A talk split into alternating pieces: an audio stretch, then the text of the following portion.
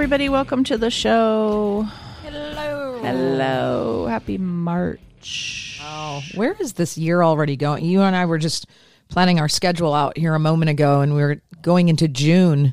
Yeah, we had And a I'm- little production meeting. I'm like, my God, but like pumpkins are going to be on the shelf soon. Like all the horror merchandise starts to come out midsummer. It does. That's why all the events start, like the Monster Palooza thing we're doing in June, and then in August there's usually a couple of big events in Los Angeles, and then and then we're off to the races.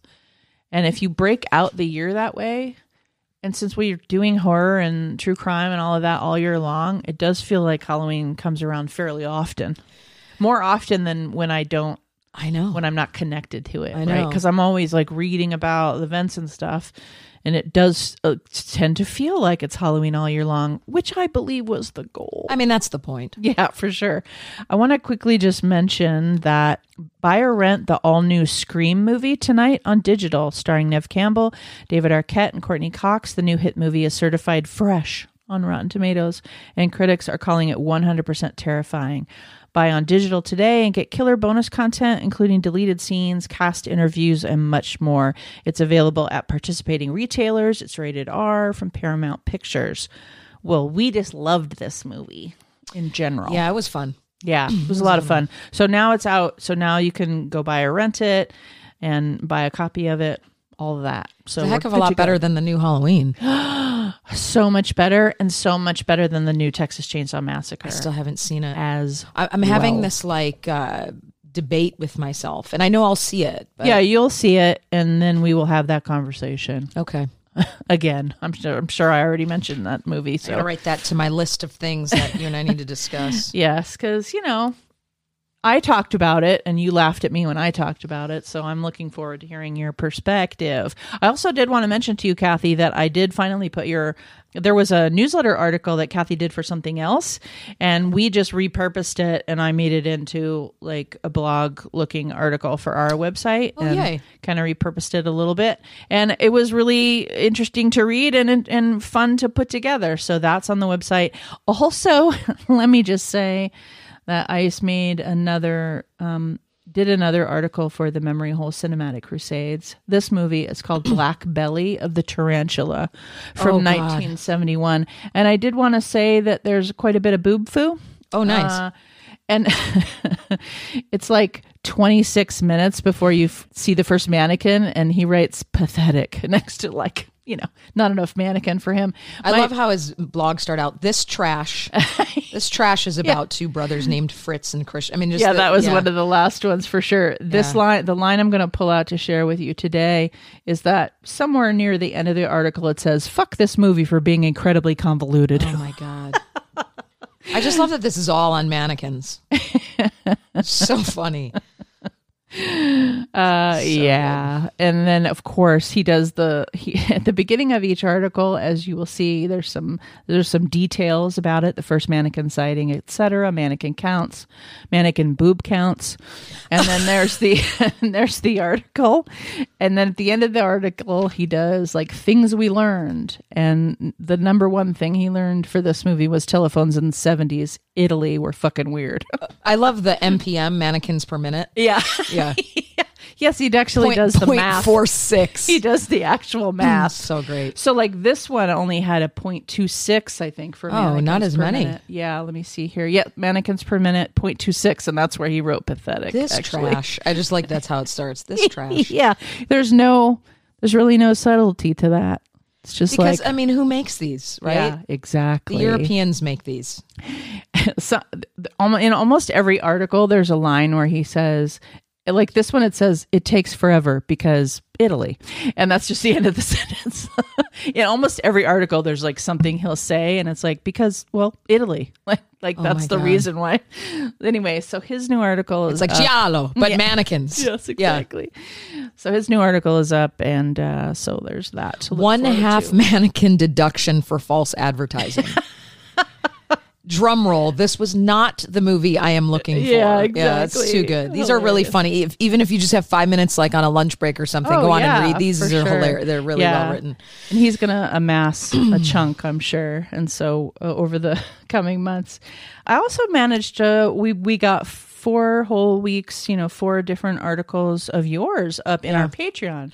Okay. Sex Lies and the Sociopath. You did that little series, and we did them. I threw them up there every Friday for Great. four weeks. Yeah. Mm-hmm. So those are all up now. If you want to become a patron, you get you get the Money Mini Cast. You get articles on Fridays usually, and and I've been throwing some other things in there. So you know, Cool. all good. Excellent. I think you have a couple things you wanted to mention. I would like to bring some events, merch, and games to the show. I. I've been doing that informally, but I'm trying to at least every other week bring something fun. cool. So I was looking through, and there's two really great. Well, there's a couple of different things that I came across, but one is Trick or Treat Studios.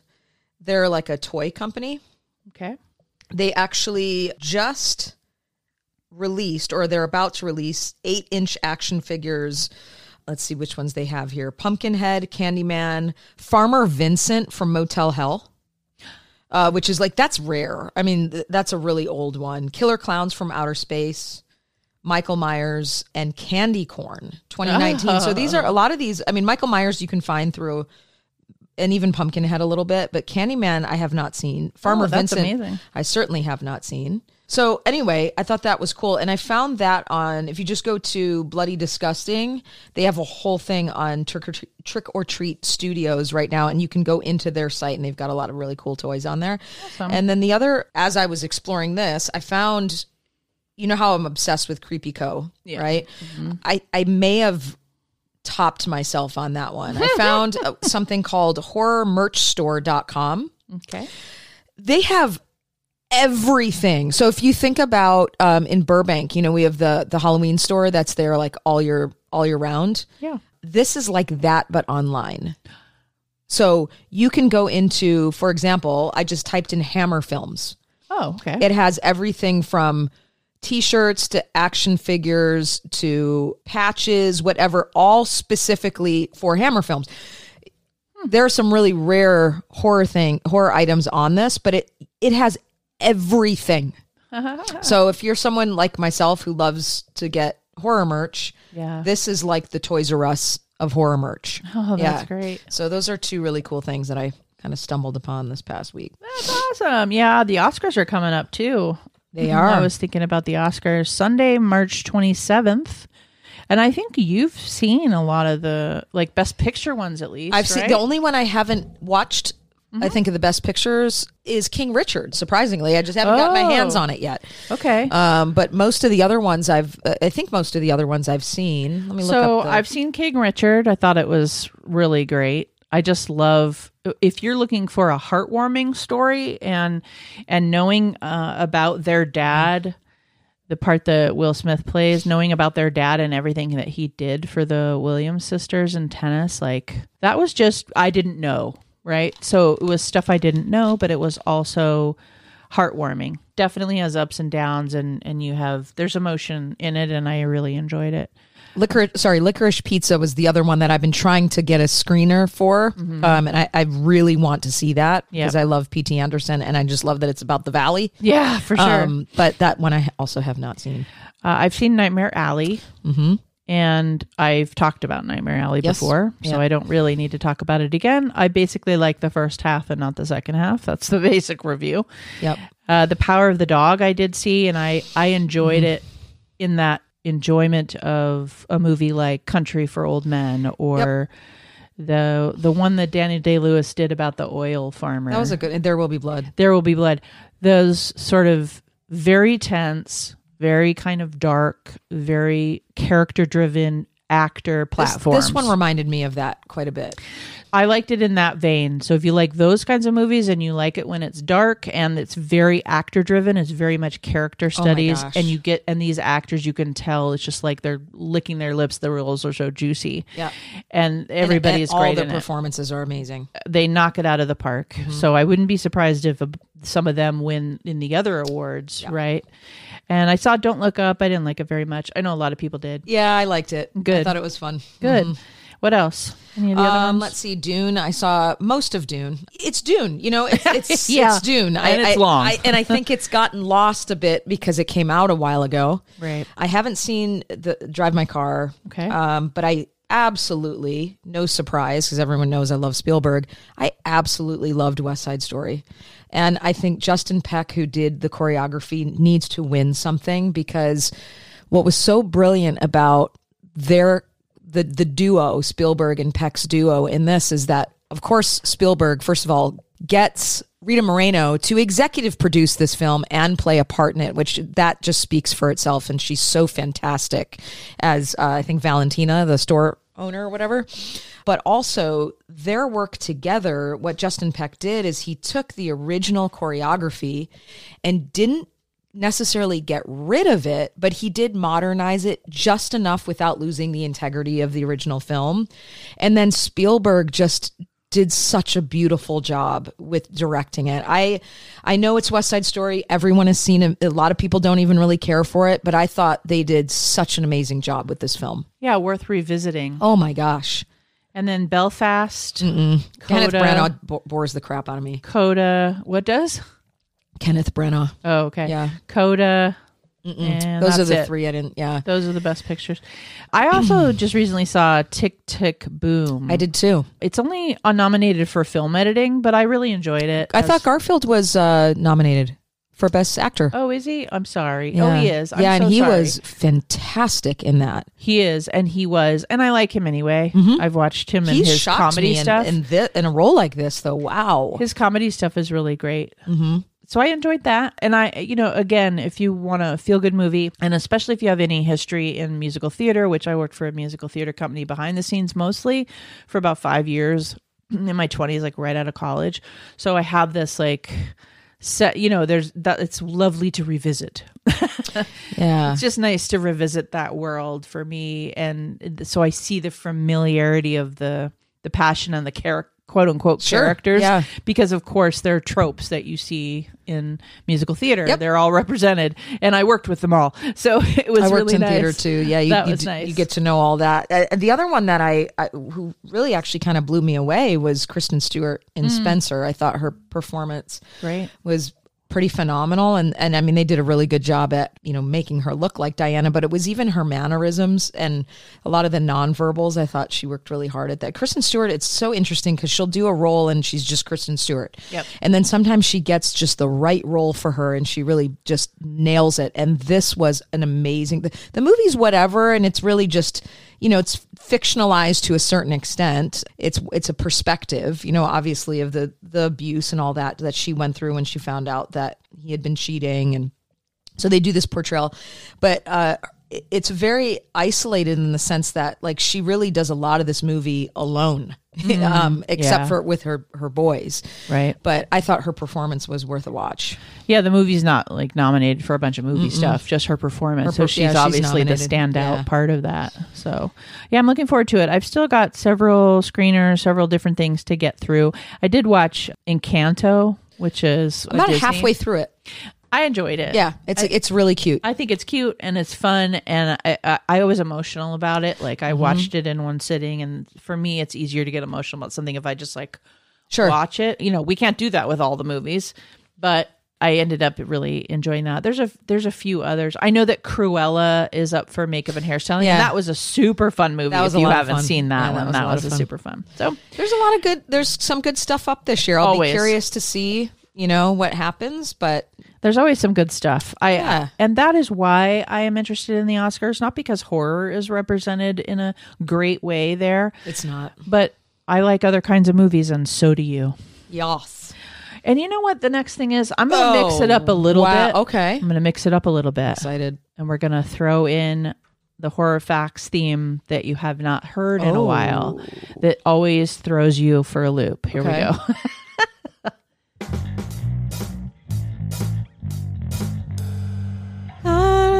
Artifacts with girl.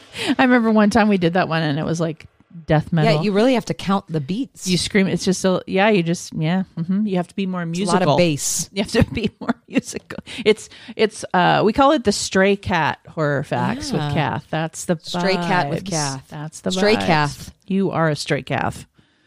Okay, you ready? I am. Number one, during World War II, children did not go trick or treating. Sugar was being rationed and traditions were paused. They were paused and then repopularized by which comic strip? Okay. Number two, I picked this one just for you. Thank you. The largest Ouija board was just how large? Okay. I got a little bit more facts in the answer, too. I'm excited to learn the the horror facts.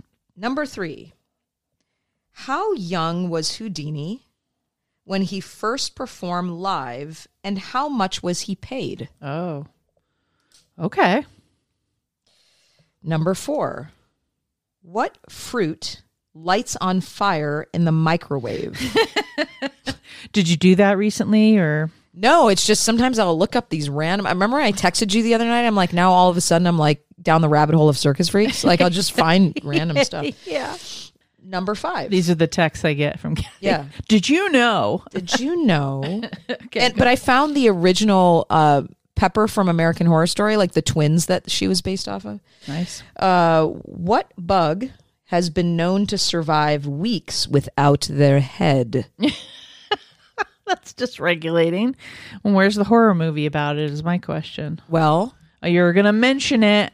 See, we got questions and we got answers. Thank you, Kathy. We're going to take a quick break and we'll be right back. Today on the show, we are going to talk about Guillermo del Toro. We'll be right back. I just wanted to hear it again. You want to sing? there you go. Okay, bye for now.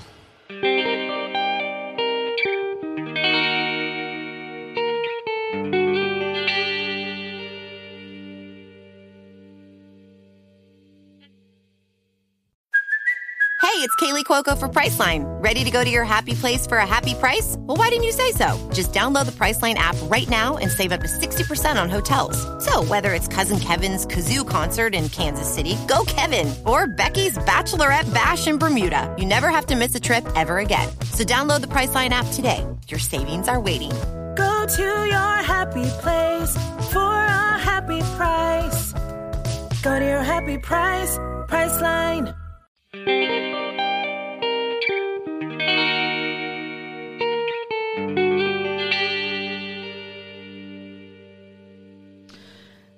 Good music for him. I thought so. I picked it out special. I made sure it was on the buttons. That was perfect. Go for it. We can't wait.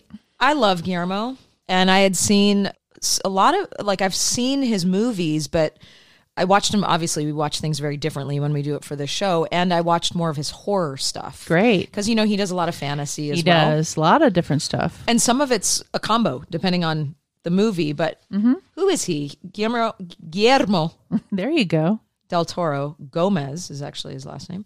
Is a Mexican film director, producer, screenwriter, and author. He is best known for his Academy Award winning fantasy films, Pan's Labyrinth and The Shape of Water, winning the Oscars for Best Director and Best Picture for the latter. Um, so the reason I picked him is because I love the fact that he's probably the last director that still uses a lot of practical effects. He does.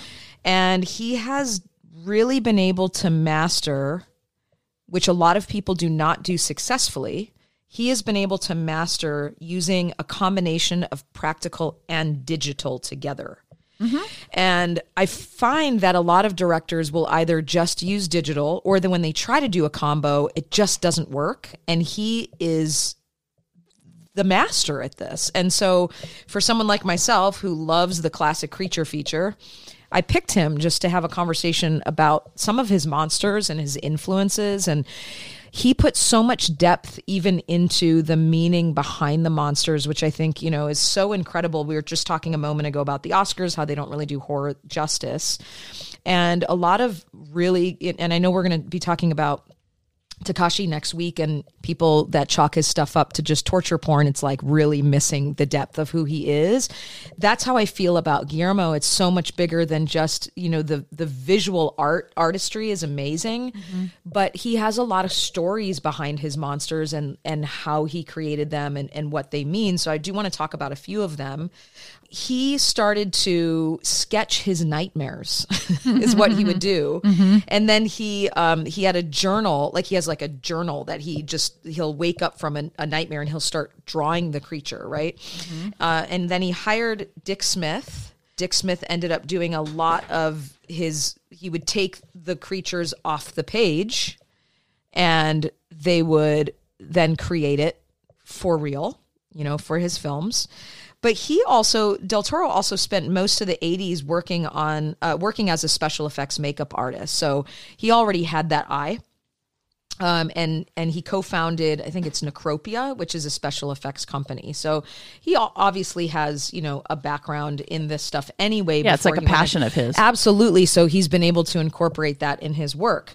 I want to talk about just four of his monsters. You've seen Hellboy, I'm sure. Mm-hmm. So the Angel of Death. I, I really like it. I love the Hellboy series, by the too. way. fun. So Angel of Death, obviously his his story behind that was this is the manifestation of death.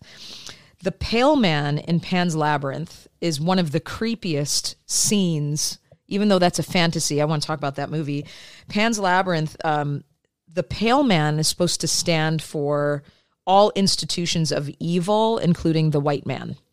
So that's what is behind that. Uh, then we have the Reapers from Blade 2. And then the Judas breed from Mimic. And he's got a lot more. Oh, but these yeah, are, I mean, these sure. are just some of his most amazing. I mean, scary creatures. stories in the Oh. dark or whatever. The Yeah. the recent one. I like that movie. Yep, for sure. So I absolutely loved Pan's Labyrinth, and I had never seen it all the way through. Okay. So all of the obviously all of the artwork in that, but then the characters too, like the fawn, who is really the main character who lures her in. His creativity, I can sit and watch. And I, I know a lot of people think his movies are really long and whatever, but I um I love Pan's Labyrinth, and I really loved The Shape of Water. And the too. psychology in that film and the and the way that he created that relationship between the monster and her. And so I was reading a little bit about how like who he was influenced by. Okay. And he said that the filmmaking, his filmmaking has been hugely influenced by James Whale's 1931 screen adaptation of Mary Shelley's Frankenstein. You and I have always talked about how no one ever does that movie well. Oh yeah. Um, in my opinion. Right. So the movie is the way that he sees it. It's very sympathetic towards its monster, which he does in the shape of water, um, with a performance by Boris Karloff that, in Toro's words, manages to transmit both fragility and power. And this is a big part of his his creations. Tend to always have that balance. Like when we think about Mimic and the Judas Breed, how it starts off as this really sort of vulnerable cloning of this bug right? And then becomes this terrifying. That's a terrifying movie. I hadn't watched it in a long time and I rewatched. it. Have you seen Mimic? Uh, not recently. Oh No. my gosh. So, and it's interesting too watching it after the pandemic Oh, I bet. Because the story is that, you know, there's this this bug that's in, infesting mostly children, right? And children are dying. So these scientists go in and they recreate with like similar DNA or whatever, they create this clone that's supposed to overtake the bugs that Uh-huh. Yes, are killing. yes, yes. And then over over time they realize these bugs are supposed to kill themselves off once they they take out the original bug. What they find out over time is they're not. They're starting to procreate and they're starting to get as big as us.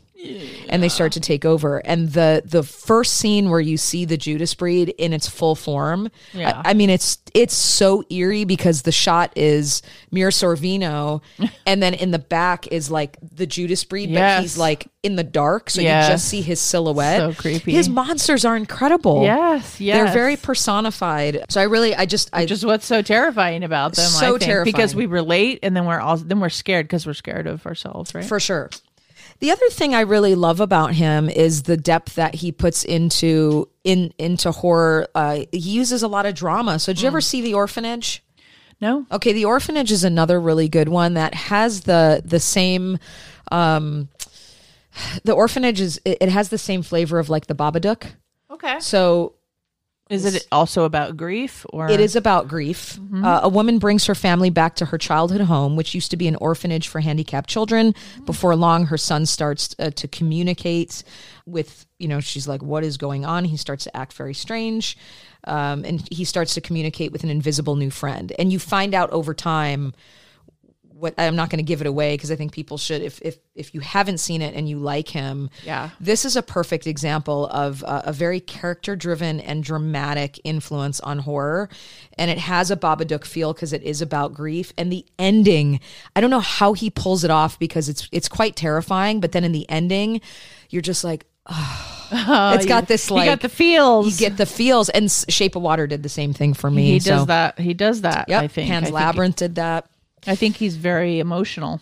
I think he gets to the emotional core of these kinds of movies. I will share the one movie that I didn't care for and I still haven't been mm-hmm. able to finish because I'm really like having to watch it in 20 minute chunks and I really just don't care about it. it. Is, You're is- like, I'm trying, Guillermo. I'm trying. I'm really trying. I have a student who's like, Dr. Bear, just finish it. She's like, it's really not his best, but I, I want you to finish it so we can talk about it. Is Crimson Peak. oh, people love that movie. I know, and I just don't care about the You're like, characters. and I just don't. the only character I care about is the dog. And I'm I'm I'm turning every like every time the dog turns a corner, I'm like, don't kill the dog. I really don't care about her very much. Um, Jessica Chastain is amazing in Yeah, it. yeah. Have you seen this one? Yes. Crimson Peak. Okay, so is it worth? well, finishing? I wasn't like, yeah, of course it's worth Okay. finishing because you're I know. a person who needs to finish I the do, movies I that do. you watch because you got to get back to us. So, and I'm sure it will be like a wah wah wah because you don't like it already, so you're not going to care about the ending. It's not the worst movie I've seen. I guess I'm just having a hard time no. really caring caring about her and caring Okay. about. Okay. I mean, that's fair. And and alternatively, like I think it's Blue, uh, our patron Blue. I loves that movie. I think it's her that said that. Okay. but but yeah, no, people love that movie. I know. I I don't. It, it doesn't feel like that to me. Like I'm not in love with that. Like it doesn't Mm-hmm. feel. But I, you know, I think you have to like that um, genre. I think you have to like that time period. It's a period Sure. Mm-hmm. piece. Like not everybody's into period stuff, and so Some some of the scenes with the creature though are quite frightening. Like the uh, again, he does this really great job, right? Okay, so- um, so visually, uh, which is another part of his work. Even Yes. if I don't care for the movie, visually his work is stunning. yeah. Well, and he did the strain. Did you ever Yes. watch the strain? Oh, yep, he so did the good. strain, and all of his the, the lenses that he uses and the filtering that he uses. It's almost like you're watching a painting. And of course, he wrote Nightmare Alley. Yeah. which I have, you know. Nightmare Alley was another one. I I 100% agree with you. Where the beginning was the best part, and then Oh, it fell so off good. for me. Yep, for Yeah. me too. I, it's just that's the way it went because it was two different movies. Yeah, And um, I think it was Pepper that said like when we were watching it, she's like, uh, it should have like it could have been a series so easily, and maybe it was at some point, some incarnation. yeah. But I think that with COVID, you know, a lot of filmmakers you're seeing these two and a half hour long movies, two and a half, three hour movies, and I think that's just something that's happened in our culture where because of the streaming because there was a whole lot of nothing for Mm-hmm. a long time we're getting these massive products so it's like oh i didn't make a series but i made this massive movie Yeah. so i am attempting to give them the benefit of the doubt that we're going the scorsese route that Mm-hmm. Yeah. we're making like three hour movies Yeah. again uh, because of just culturally that kind of happening so i give them a pass with that but again like It was still eh. two different movies I was excited because it was him, and then I was Yes. like, eh.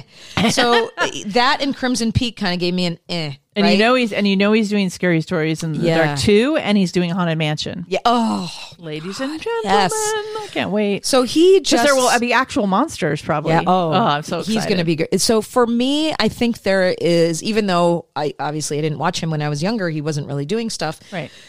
There's a very there's a, a, a nostalgia I think when I watch his films because um, he uses a a really there's a beautiful way that he creates these characters. He the way that he uses children in films, I think, is brilliant. Like Pan's Labyrinth, her character was so and, and what a great choice. That little girl was so good. The gentleness of the creatures like like he was saying the gentleness with the power. I think he really masters that. So there's this anti-hero that you're you're kind of rooting for. Not the pale man but like um like in shape of water Yeah. you know yeah. or the fawn that you don't really know whether to trust him or not in pan's labyrinth. You still don't want to see him hurt No, right? And the little fairies and all of those i mean the, it just he brings out a lot of emotion and then because he uses all of the the practical effects he is so much fun to watch and i loved the hellboy series the yeah, they're a lot of fun. and he does a lot of great producing too i mean he did antlers Mm-hmm. right and he's done some other stuff this year so i just i really i know people have a, like some people think you whatever but those are really the reasons i chose him and why i love him so much Yeah, no, Yeah. he's fantastic. Was it was it fun to revisit the whole oh yeah like all these? I mean, it sounds like there's a few you hadn't even There are seen. a few. I hadn't seen the orphanage. It, it's all in. Gosh, is it Spanish or Portuguese? It's one of them, I think. Mm-hmm. But it's just it. It's it is like a Babadook movie, and it moves a little bit slow. But if you can if you can get through that uh, initial slow burn, mm-hmm. it's a beautiful story. oh, good. Yeah, but it's terrifying. Do you happen to know? Did he write that and direct uh, it, or I did he? know. Yeah, I'm just curious because I also know there's like a Mimic two. I remember that he wrote The Devil's Backbone. I think he directed Yeah. that one too. I think he did too. And Cronos, like those were earlier ones. Mm-hmm. And I, yeah, I love the Hellboy series, like Pacific Rim. He does all kinds of crazy stuff. Yeah. But you always know it's him. He's one of those people. It's like you always know a Spielberg movie. You always I always know an Eastwood movie because he's got a very clear directorial style.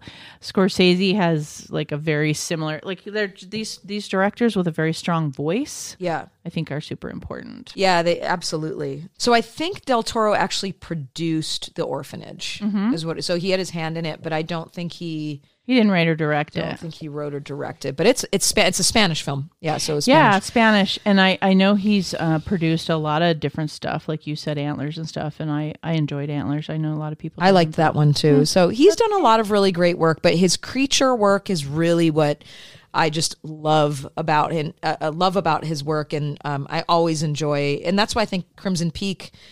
I I would just. It wasn't terrible. It just wasn't one of my favorites. Pan's Labyrinth is one of the best So that's maybe the your best. maybe the favorite, I or think- at least right now. Uh, yeah, but you know, Mimic was also really terrifying. That was a great movie. If you haven't watched in a while, I recommend it. no, I will, and I haven't seen. I don't think I've seen Mimic two, so it might be a garbage fire, but you know, Might be a garbage fire. I mean, you know, sequels. Yeah, it's like for eh. sure. I mean, the Hellboys. I've never really ranked the Hellboys, but the first one's the one, only one I really remember. I've watched. I've seen the.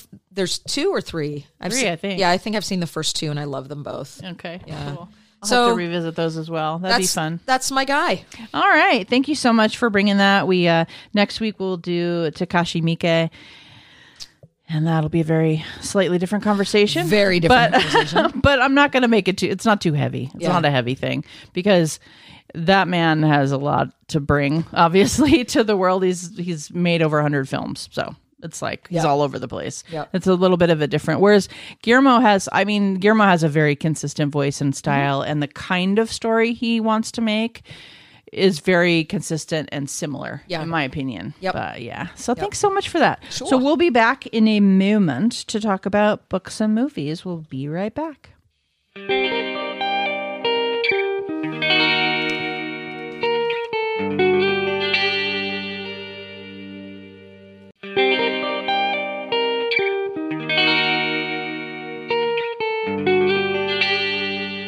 All right, let's hit the ground running with Hell House. We just, in our book club, we just finished Hell House by Richard Matheson.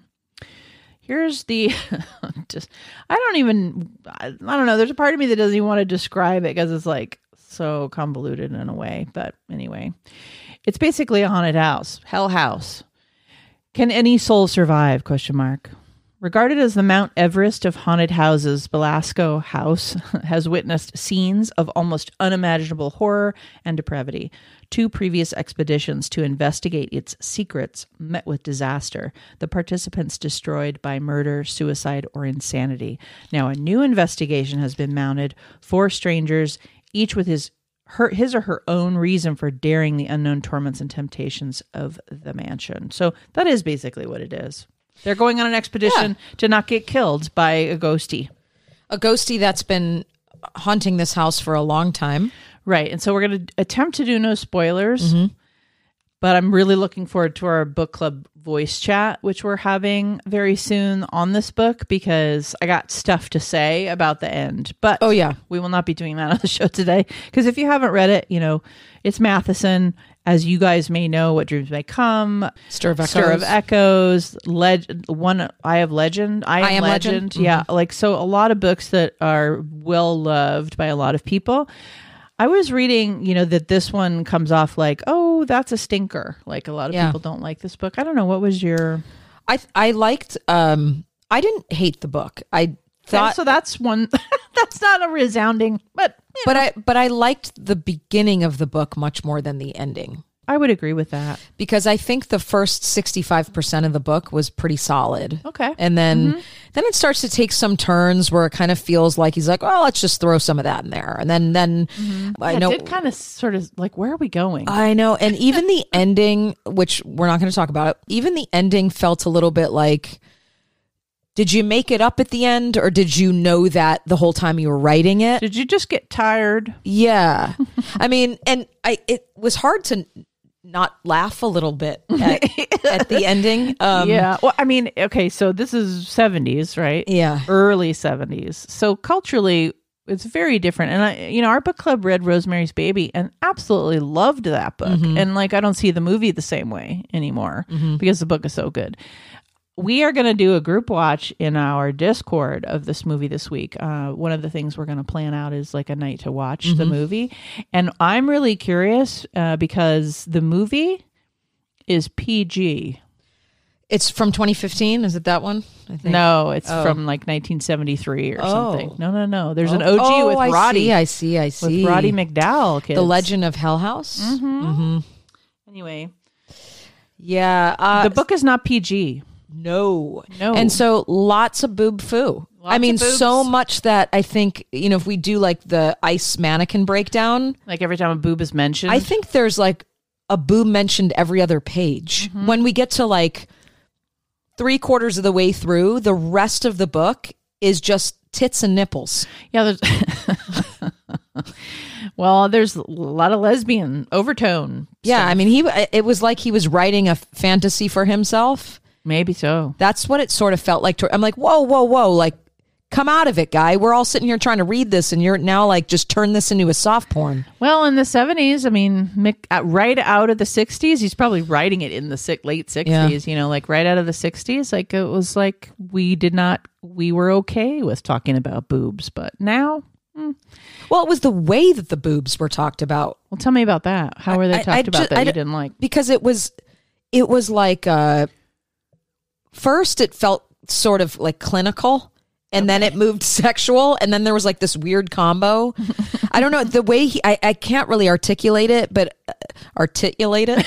Um, but but but I remember reading it, going, "Has this guy ever like seen a boob?" Oh, or you know. I don't know. It just felt really Felt a little removed.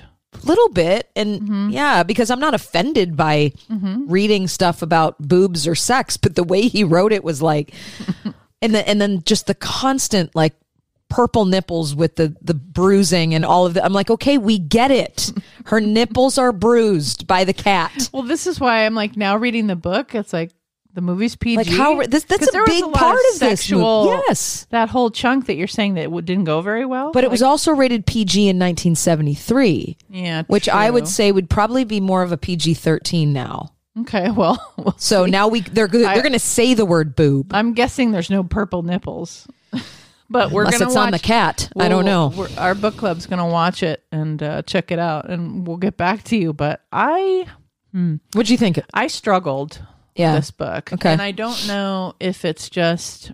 You know, you've had this issue before too, like where I was reading other stuff that was just more interesting. Yeah. And so having to keep coming back to it was just like, oh god, I gotta. But it's really good that we have the paced reading as well. Like Yes. even even if people don't show up for like our Sunday night chats, it's fine because you get to do whatever you want. But I like it because I have a due date. 'cause some of sometimes.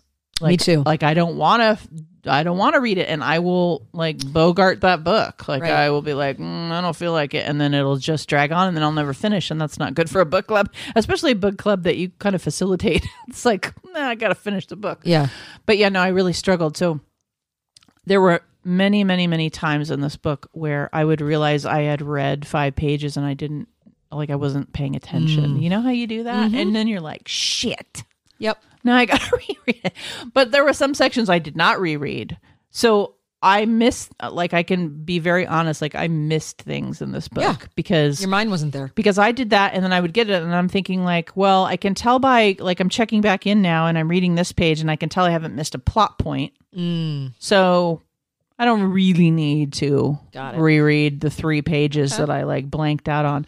So I got the basic idea and the arc of the story and I tuned in for the ending so I knew what the fuck happened, but I just struggled. And for me, that just means it can mean a lot of things. Doesn't necessarily mean it's a bad book, but it definitely means that I didn't care too much Sure. about the people, probably. Well, the people were not likable. Not one Right. person. The only one that I was okay with was Fisher. oh, yeah, no, they all suck. He was the only one that I was like, okay, like I I can follow him, but I liked them all. I liked I liked them all fine in the beginning. I didn't really like Barrett from the beginning, which is funny. Well, not not yeah. I mean, funny. Um, you know, there was a there was a rating of who I liked more, but like Yeah. none of them. I didn't hate them in the beginning, but I just remember by like the third week of our of our text chats with the book club, everybody was like, "I hate these people. They should all die." Yeah, I mean Florence was the worst. yeah, Good old Flo and her purple nipples. Flo and Edith and Yeah, lesbians. lots of lesbians. Yeah, Um, which but whatever, but but, but not But all at the same time. Written by a man. Right. Ooh, what? Look at that. Mm, Go figure. But you know what? Some men knock it out of the park. Like Yeah. some men, very in tune with their because they're actually writing femininity. about lesbians. He wasn't writing about lesbians. No, no. And in 1973, I don't think a lot of No. people were. So, I mean, in not a- men anyway. At least not in this kind of popular Uh-uh. novel. I'm sure there was ton of literature that, like, we're talking out our ass. We don't know all the literature that was happening in the early 70s. So I'm sure there are books about lesbians. Like, please don't write me. But like, I, but but in this kind of popular horror novel, we're just making our way through some 70s horror novels. So again, not experts, but this one was, um, hmm. Yeah, just kind of disconnected with the emotion Yeah, of yeah. it, I think. So there's that. Our next book, hmm we vote on our books. And so the next book is Manhunt by Gretchen Felker Martin. And this will be a very different book from that, from what we just read, which is cool, right? Uh, do you have it up? Do you want to? Uh, I don't have it up. Oh, then I will do it. So, yeah. Uh, the Last Man meets the girl with all the gifts. I've seen that movie. That's really great. In Gretchen Felker Martin's Manhunt, an explosive post apocalyptic novel that follows trans women and men on a grotesque journey of survival. Beth and Fran spend their days traveling the ravaged New England coast, hunting feral men and harvesting their organs in a gruesome effort to ensure they'll never face the same fa- fate. Yeah, so like a revenge fantasy a little bit. Yeah, post apocalyptic, uh, trans characters, which we thought was great That's pretty cool. uh, because I haven't watched. I mean, watched. yeah, there's a lot of movies. I it's very timely. It's you know gender based apocalypse story. Yeah. and that's just what I love when we vote for books. And uh, Ice, I think it was Ice's choice. It so was, he put and we all. I think we all hit it. and we all voted for it. Yeah, uh, most of us, not everybody, but what I like is you know reading things that are I haven't read a lot of, and so reading a non-binary uh, a story with transgendered people and non-binary people in it. yeah, I'm looking forward to it. Yeah, very cool, and it kind of a new voice in horror too. So never read this author, don't have any idea what it's going to be like. Uh, it could be great, it could be not great. I don't know. So we're excited about that. I'm almost done with Secrets in the Dark. Where are you at with it? I am. Sh- so Doran and our girl, what's her name? Dart. Uh, no, that's the That's author. the author. I'm forgetting right now. The two characters that are traveling. You're about halfway through, maybe. Yeah, a little bit over halfway through. Okay, cool. Yeah, I'm close to the end. Maybe, maybe by the next time, yeah, I don't know, in two or three weeks, we'll we'll be able to talk about that. It's the second in the Darcy Coates series. Whispers in the Dark, Voices in the Snow. So we're in the second book. There are four books. This one is a heftier one. but it's I think the last time we talked about it, you said you were kind of like, eh, but now you're back in I'm, it. I'm back in it. Cool, right on. I look forward to talking about that with you. Yeah. All right, let's do movies. What What did you watch? Well, I wanted to first talk to you about a book or Jesus, a movie that you had seen a while back, and I had been meaning to get around to it. It's actually from 2020, Yeah. and finally did, and just loved it. Was Promising Young Woman. Oh, one of my favorites of that Sundance year. Oh my gosh! And then I had to wait a Um, year for everyone to see it because it, I mean, Carey Mulligan's always great, but she nailed this. it's such a fun movie. and it is really talk about a revenge fantasy. I really like it. It was awesome, and I know a lot of people have probably seen it by now. But Maybe, but you know, we talk some- about movies from the 70s, so Yeah, so the, the movie is nothing in Cassie's life is what uh, it appears to be. She's wickedly smart, uh, tantalizingly cunning, and she is living a secret double life by night. Now, an unexpected encounter is about to give Cassie a chance to fight the uh, uh, chance to right the wrongs from the past. But she does do a lot of fighting. It's very feminist. It's very revenge fantasy. There's a lot of humor, like gallows humor in it, though you bet, you bet. um Chris Lowell, who is just the biggest dick in this movie, just plays such a he does it such a good job. yes, he does. Jennifer Coolidge is the mom, who's always good. She's always funny. Yeah, I, I just She I- lends a little quirkiness to it. That's she really does lovely. Mhm. Yeah, there's a lot of humor in it because it, because it's a very heavy topic. I mean, it's about rape. Yes, Um, it's about college rape. yes, but they handle it in a very different way. A very different because that trope has been, and I'm sorry to call it a trope, but It they, they turned it into a trope. It's something that happens to a lot of women, but they've turned it into one of these horror tropes where, like the the revenge, of course, horror fantasy, but also just specifically like the college boy yeah, rape thing, right. Is in a lot of movies, but this is handled very well. and I think what I really like about it too is it it, um, it demonstrates how men. I'm using this is a blanket statement, not Yeah, all yeah. men, generalizing. generalizing here, but how how many men are really turned on by women who appear less intelligent, you know, incoherent, more easily controllable, more maybe, easily controllable, is where I think that goes. But and, and also just a hell of a lot dumber than them. yep, And she really uses that yep. From To- the from the moment one, Yeah. in a in funny ways and then in very serious ways. So it really hits a lot of the notes, right? Mm-hmm. A lot of the emotional notes, and it was incredibly popular at Sundance. Was the hardest ticket to get kind of movie, and then when it came out, and then I just know a lot of people really like that movie. It's a success. so if you haven't seen it, if it's one that just wasn't on your radar that year, because of course we can't watch everything, Right. that might be one to go back and revisit for sure. I saw a 2022 movie just recently, actually called Fresh. Okay. 2022 horror comedy. Although I don't know, I didn't laugh. It wasn't like a wah wah. It wasn't like a funny, funny movie to me. It's getting really good reviews, but I just really like it. Uh, as gripping as it is upsetting, Fresh makes a provocative meal out of the horror of modern dating this is direct it's a female director so in our in our discord we do challenges from time to time and this month we're doing a challenge and then whoever finishes the challenge i send them a box of goodies and this month is women's history month so the challenge is all female oriented uh, stars and female directed movies. So this was part of that. Uh, it's directed by mimi cave. Fresh follows Noa female, Daisy Edgar Jones, who meets the alluring Steve, played by Sebastian Stan, at a grocery store and, given her frustration with dating apps, takes a chance and gives him her number. After their first date, Noa is smitten and accepts Steve's invitation to a romantic getaway. Only to find that her new paramour has been hiding some unusual appetites.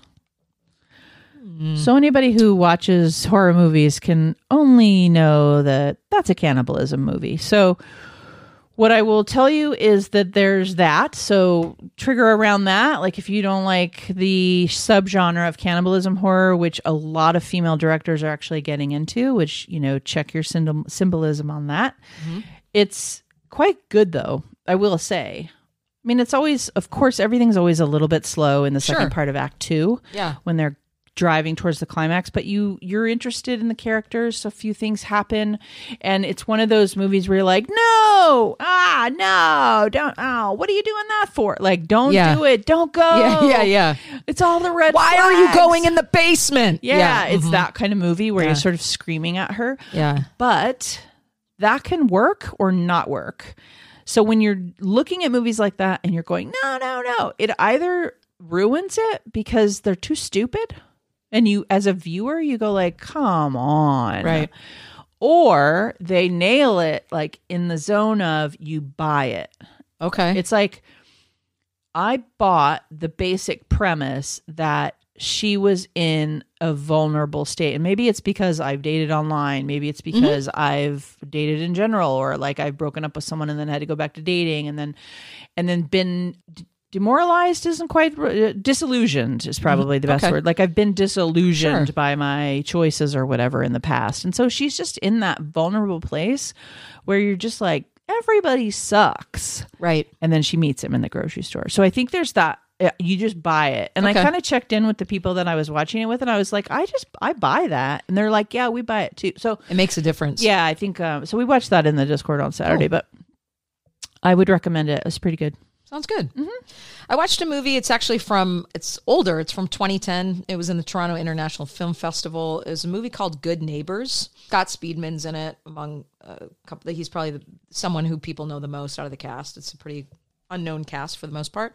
Anyway, I it gets really mixed reviews, but I'll tell you what I like about it in a moment. It takes place in an apartment complex. I think it's like in New York or something. So they describe it as an ultra-violent thriller about three neighbors, Victor, Spencer, and Louise, who live in a three-story brownstone apartment building in oh in Montreal. That would make sense. It's Canadian film. Mm-hmm. The three unlikely friends enjoy sharing tales of a serial killer who's raping dead women in their local neighborhood.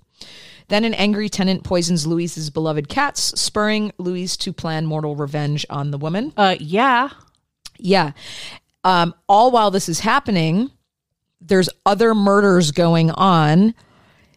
And you know who the serial killer is, okay? okay. So some of the some of the reviews are like it's spoiled too soon, they revealed serial killer too quickly, it's too violent. Here's the deal, guys.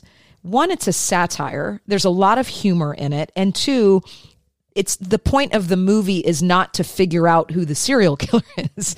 The point of the movie is to watch Obviously. how the serial killer has been clowning around and and creating all of this madness and confusion getting people pinned up against each other and watching it like an episode of of Rowan Martin's Laugh-In right? It's like people popping out of one apartment then that's going on and then this is going on. And so it is not a movie for everybody but I thought it was kind of fun Okay, cool. and yeah I I enjoyed it Kind of a movie you got to be in the mood for. yeah, it, it was it's it, it was um it was on and I was like, okay, this looks kind of interesting. And at the beginning, I wasn't sure. I'm like, I don't know, because her character is not very likable, but at the same time, again, you're not really supposed to like them because at the beginning they're all kind of suspect, right? Sure.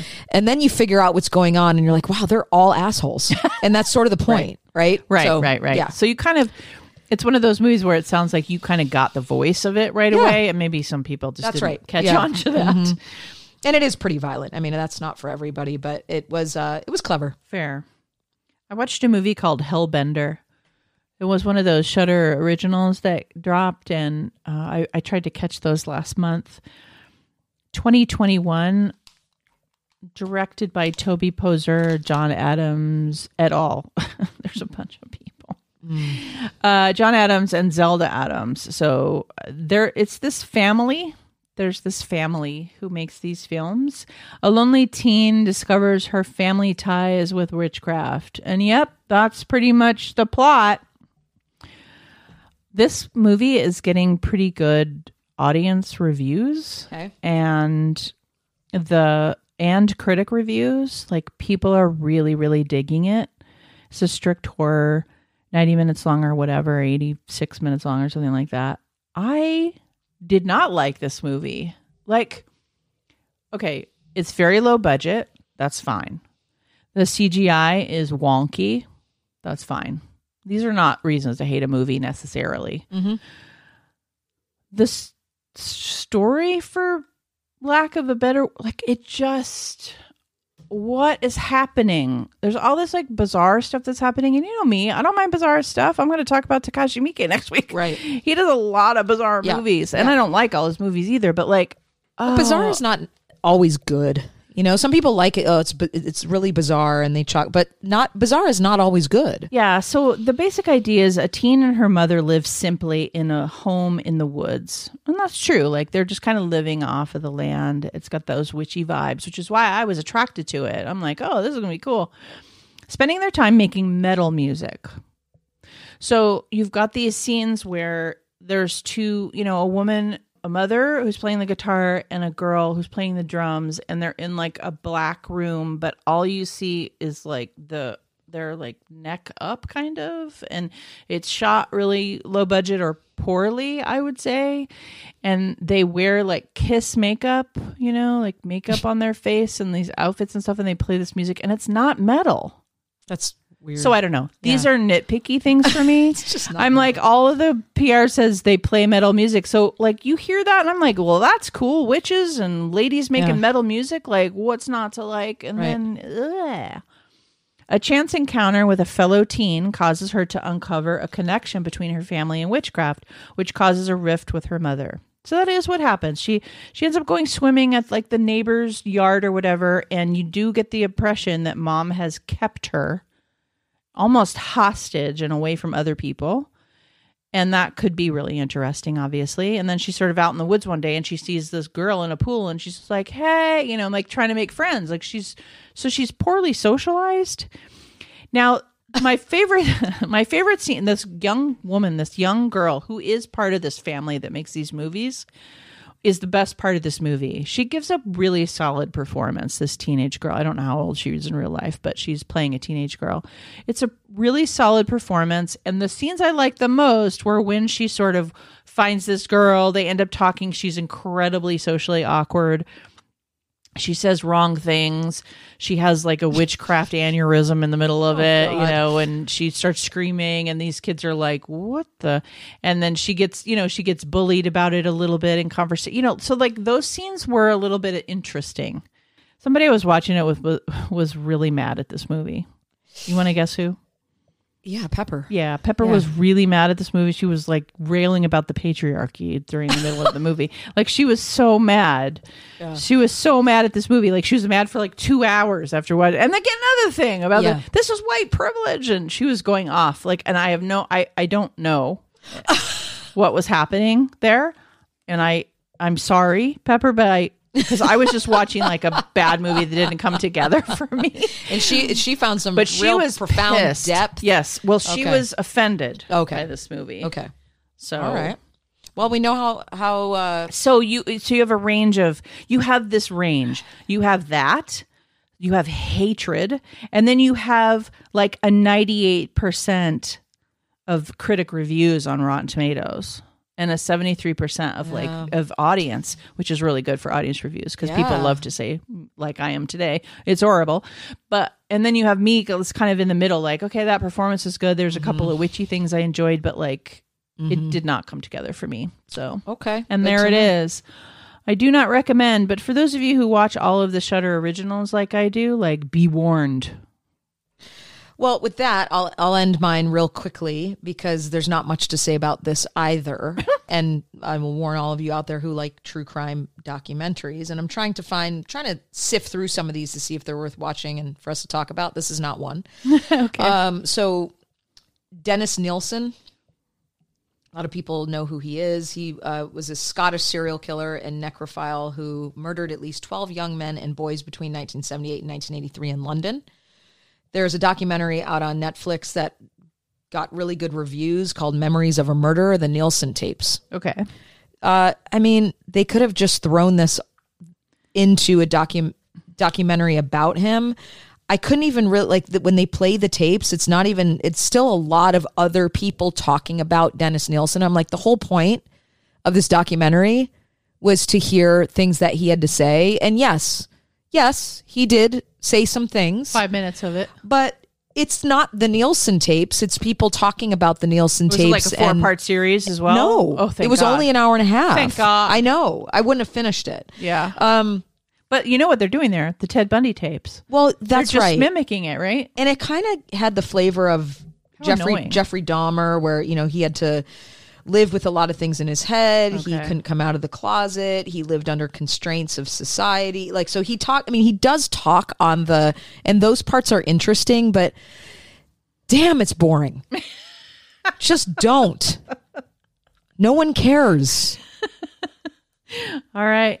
So then that brings us to Oh yeah, our answers. yeah, Okay. that brings us to some more facts with Kath, ladies and gentlemen. Mm-hmm. Oh yeah. All right. Shannon, what comic brought back trick or treating after World War II? I'm Charlie Brown. Yes, the Okay. Great Pumpkin. Yeah. Mm-hmm. Peanuts. That was a deduction one for me because Yep. I did not know, of course. And if, if you know me, which she does, I do. that would be interesting to me. That, right, right, right, right. The largest Ouija board was how large?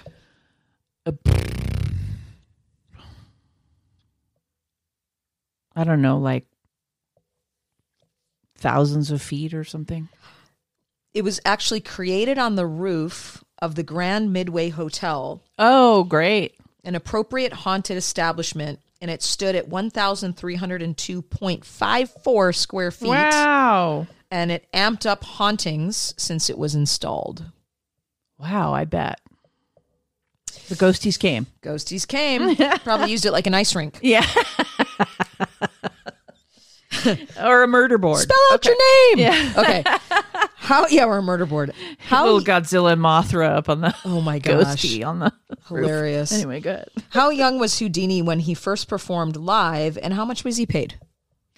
No idea how much he was paid because, yeah. hmm. But I was going to say maybe like 14, 13 or 14, maybe. He was nine. oh, wow. this is weird. He picked up pins with his eyelashes whilst hanging upside down. He was paid 35 cents. okay. Well, the, yeah, the money rings true. But Yeah, but Lordy, that's interesting. Nobody try that. Don't try that at home. no. What fruit lights on fire in the microwave? Mm, orange? Grapes. Really? Why do you put grapes in the microwave? Who who who tested that? They were making wine? Okay. I don't know. Warm I heard Jelly from a wine. That, no, I don't know. number 5. what bug has been known to survive weeks without their head? Uh, praying mantis. The cockroach. And there have been plenty of horror movies like Mimic. The Nest. There's one called Bug. Blood clots at their neck and only need a nervous system to survive. So they die actually they end up dying from starvation and and lack of water, Okay. uh thirst. But not because their head's been chopped off. Thank you so much for listening. On that note, decapitation. of a cockroach Yeah. does thank nothing. you so much for listening. Catch us next week.